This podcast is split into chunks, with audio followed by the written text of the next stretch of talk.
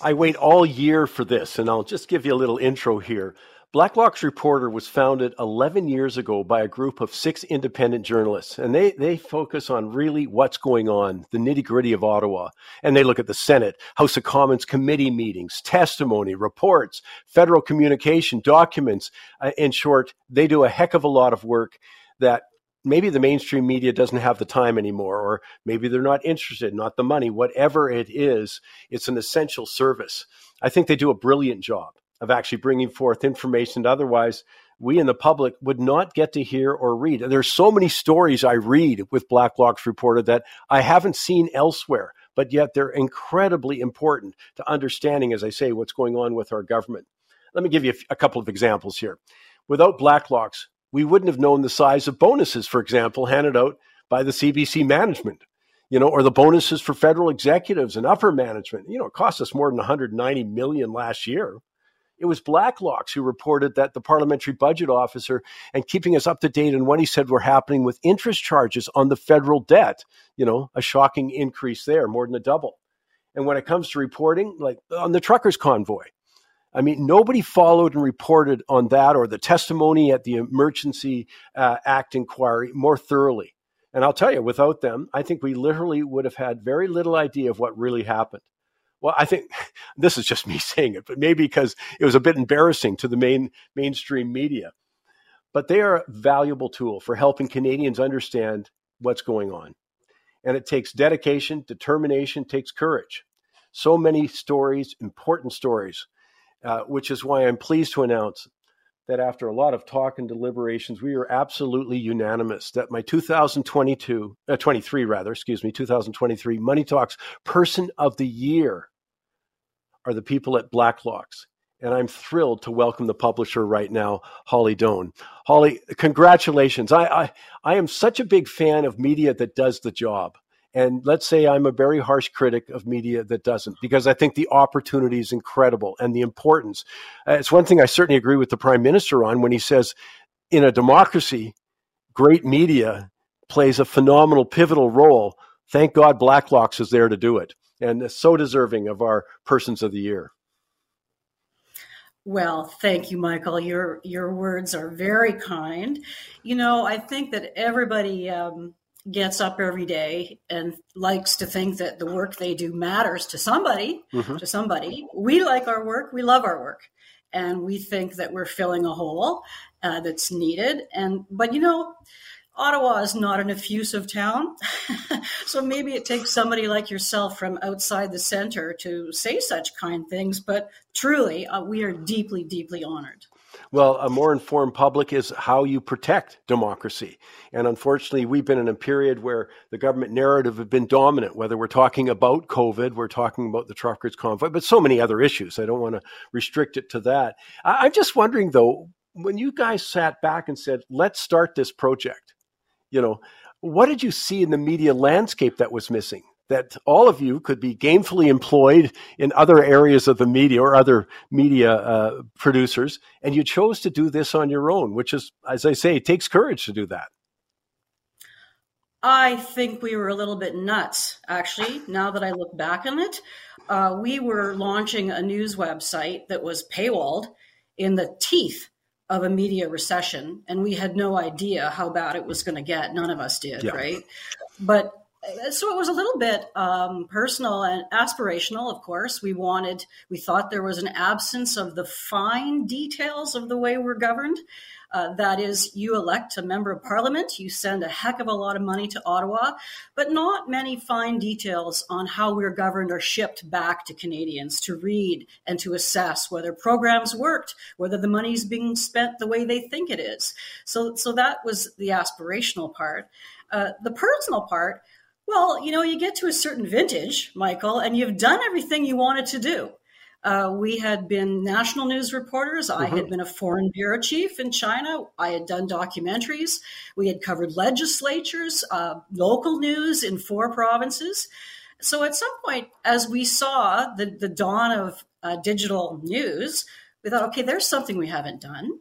Mm-hmm. And in 2012, when we started in the United States, that was known as the year of the paywall because about 180 media, weekly and daily newspaper properties in the United States put up paywalls in 2012. So that told us that was probably the way it's going. Now, at that time, our betters all said we were crazy. You're nuts. You can't paywall it. It has to be free. Then you'll get lots of clicks and then you'll get all this advertising. Mm-hmm. But when you're a small business, and maybe a lot of your listeners will know this, you don't have a lot of time or money to speculate on what might work. You need to pay the grocery bill this Friday. So in the beginning, it was really pay as you go. It was out of the trunk of our car. And if in the first week we only got one subscription or two, then that's we're just going to rely on our savings until things turn around. Did we think it would take six years to turn around, and now we're in entering our twelfth year? No, but too late to turn back now. Yeah. Well, eh, to me, though, eh, the quality of the work is what justifies paying. You know, I, I was an early subscriber because I couldn't get that well, I couldn't get that information elsewhere, though. And, you know, right. I and talk so- about taxes, I talk about finances. The government takes the huge chunk from our paycheck. Very relevant to how people's lives go, you know, especially now we're so talking about cost of living all the time, et cetera, et cetera. Exactly what you've outlined. But to me, uh, you know, there's challenges in the mainstream media that I appreciate. But you know what? If you produce stuff that people want, uh, a success story like Blacklock's, or we see others on Substack, you know, yeah, it was certainly worth paying for. Well, look at it this way. I mean, if you were going to pay for Blacklocks and shell out money, and you could get the very same information if from news conferences or mm-hmm. question somewhere else for free or cheaper, well, our, our business wouldn't have lasted a year. So, in a way, the pressure of having to be different forced us to break stories or to find information. We don't have the luxury of saying, of mailing it in today and saying, well, we'll just tell you what happened in question period because there's there's 10 other guys doing that. So mm-hmm. it meant that we taught ourselves over the decade or so about something called document journalism that perhaps we didn't even understand when we started. Well, uh, the work ethic that goes into it. Come on, like let's go have a good time. We're going to read the meet, minutes of a meeting. You know, like it, it, like I figure for my subscription, I'm paying you less than a hundredth of a cent, you know, an hour. I mean, it just takes. Well, imagine, well, imagine the, guy watching three committees at once. Yeah, and it, it's just uh, that's what blows me away. And there's no way, despite my level of interest, there is no way that I can perform those tasks. You know, I'm going to sit down yeah, with these. Look at you you'll know this. If you're an expert as you are on some subjects and then you read about that topic you already know a lot. Mm-hmm. so over over 10 years we were able to build a body of information about various topics. And so it's not like you drop into a committee meeting from scratch and say yeah. hey what's going on here? You've been following that story for maybe since the government was uh, the government started in 2015 right? It, yep. it, information builds on itself. You, you could never stop, though, because you can't start from scratch. Let, us talk about some of the, you know, a couple of things happened, and and again, I get your perspective on it, but I, I, it certainly made an impact, and we talked about it on Money Talks when you know Blacklocks was sort of escorted out of the parliamentary you know press gallery. I mean, it's absolutely unprecedented, and uh, I just had to read into a little vindictiveness on the part of some people there you know, for the stories you broke. You don't have, you're not there to make friends. You're there to represent your audience, you know, and that's what I think is missing in, in much of the coverage. I don't want to put words in your mouth. I'm saying, I'm saying that, but I mean, it was outrageous. And I sort of thought, is that me? Did you at least go back home and think we must be doing something right? well, you never know if you're doing it exactly right, but uh, the case of which you speak was unprecedented, yes. Never in the 130, 40 year history of the Canadian Parliamentary Press mm-hmm. Gallery has there ever been a code of conduct created for the sole, sole purpose of evicting one person or organization. Um, I'm going to be a little bit cagey in what I say here because, mm-hmm. Michael, this is before the courts and we expect documents are being exchanged right now. We will be going to discovery in June and expect a, a, judge to decide whether the press gallery followed its own bylaws in creating special rules for certain organizations. I appreciate that. Yeah. Oh, let me give another one then, and that is. Uh, you know, the director of communications for the Bank of Canada said, "Don't take questions from Blacklocks."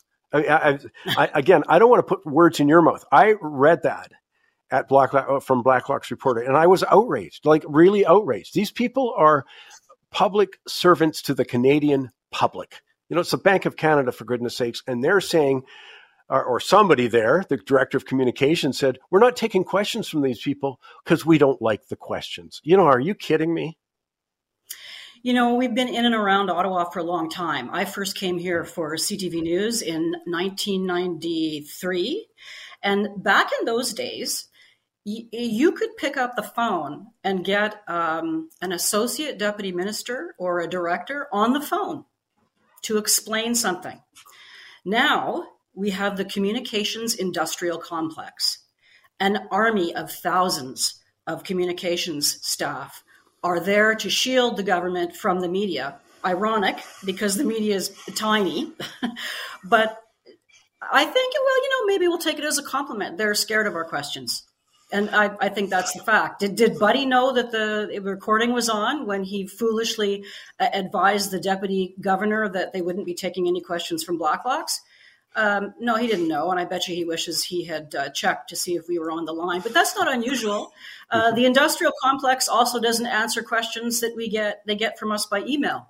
Um, the uh, communications industrial complex stands in the road at press conferences and makes sure, along with the press gallery, that Blacklock's questions come dead last always, every time, if we even get on the agenda. Mm-hmm. Uh, one of the things, uh, we're going to take that as an opportunity.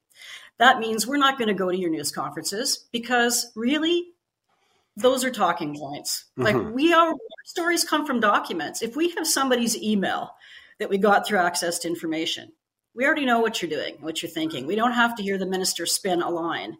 If we have uh, a regulatory impact assessment analysis from the department, we don't have to cover the minister's news conference because we know what the department has told him. And it's better information than what you get from the politicians. Nothing against politicians. We love politicians. We think that they are some of the brightest and best hustlers from their small towns. Uh, the, the army of communications people that stands in the way of all media I think many days that they ought to be ashamed of themselves. They are contributing to the death of media.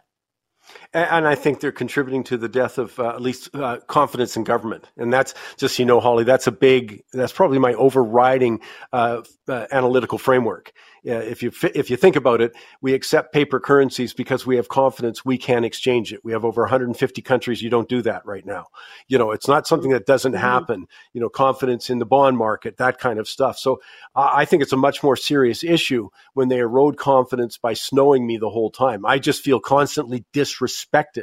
You know, are, do you really think? In fact, in fact, I've got a shocking stat on that coming up. But it's like, do you really think we're that stupid? And I don't know the answer um, if they're that stupid or think I am. But uh, yeah. Um, I, well, you're not stupid, but I do think they think the media is that stupid. Mm-hmm. But listen, listen, all the people uh, who were seasoned reporters uh, from since the 90s are all gone. Mm-hmm. They're all dead, laid off, or pensioned off and apprenticeship my, uh, is apprenticeship is the journalistic system. Journalists can't learn what they need at Toronto Metropolitan yeah. University or at Carleton and then step into the toughest beat in the country, which is Ottawa, and expect to know how it's done. You have to spend a lot of years covering school boards and town councils and legislatures and uh, or on a beat. And I think that the reporters in Ottawa now who are, you know, not more than two, three years out of Carleton University are are easy are easily manipulated by by the communications industrial complex. Uh, let me finish this with one thing because it's a story that you guys was was dear to our heart. We've been chronicling, of course. Uh, you know, governments are desperate for money. Wouldn't matter who's there now. So governments are desperate for money, and so where do Canadians have money? Well, we've got it in two things pensions and real estate. And so we've seen, depending on the province you live in, this escalation of real estate taxes. Now, it could be levies and that kind of stuff, or it can be more aggressive. Uh, like you go out to British Columbia, they have a speculation tax now, which their own partner in the government at the time, the Green Party, said has nothing to do with speculation. It's a cash grab. Uh, I can go on and on, but I want to come to a story you guys talked about, and then right away talk about my ears perked up. You talked about the you know, behind the scenes talk about a home equity tax. Are you kidding? right. Well, that the the word, by the way, the words home equity tax, that was coined coined by our reporter Tom Korski. Mm. That language you're using, we were the first to use that language to describe what they were doing. Listen, you will know that the um, this last 20, 30 years has been a boon for baby boomers who had real estate. It was an unprecedented ramp up in value of real estate that Canada had never seen before. So if you were, you know, a worker bee and you had your stucco bungalow in Edmonton and you worked hard, you paid it off, and now it's worth three times what you paid for it, more than that. So it in the government in uh, failing to keep up with the demand in housing, uh, sees that money sitting there. Ooh, sees that delicious pot of money sitting there and sees that as an opportunity to uh, even out the playing field in terms of purchasing of houses. So what happened was they the CMHC, which is the Mortgage and Housing Corporation, who was their job was a, a, a lender that was their job. But now they see themselves as a housing advocate.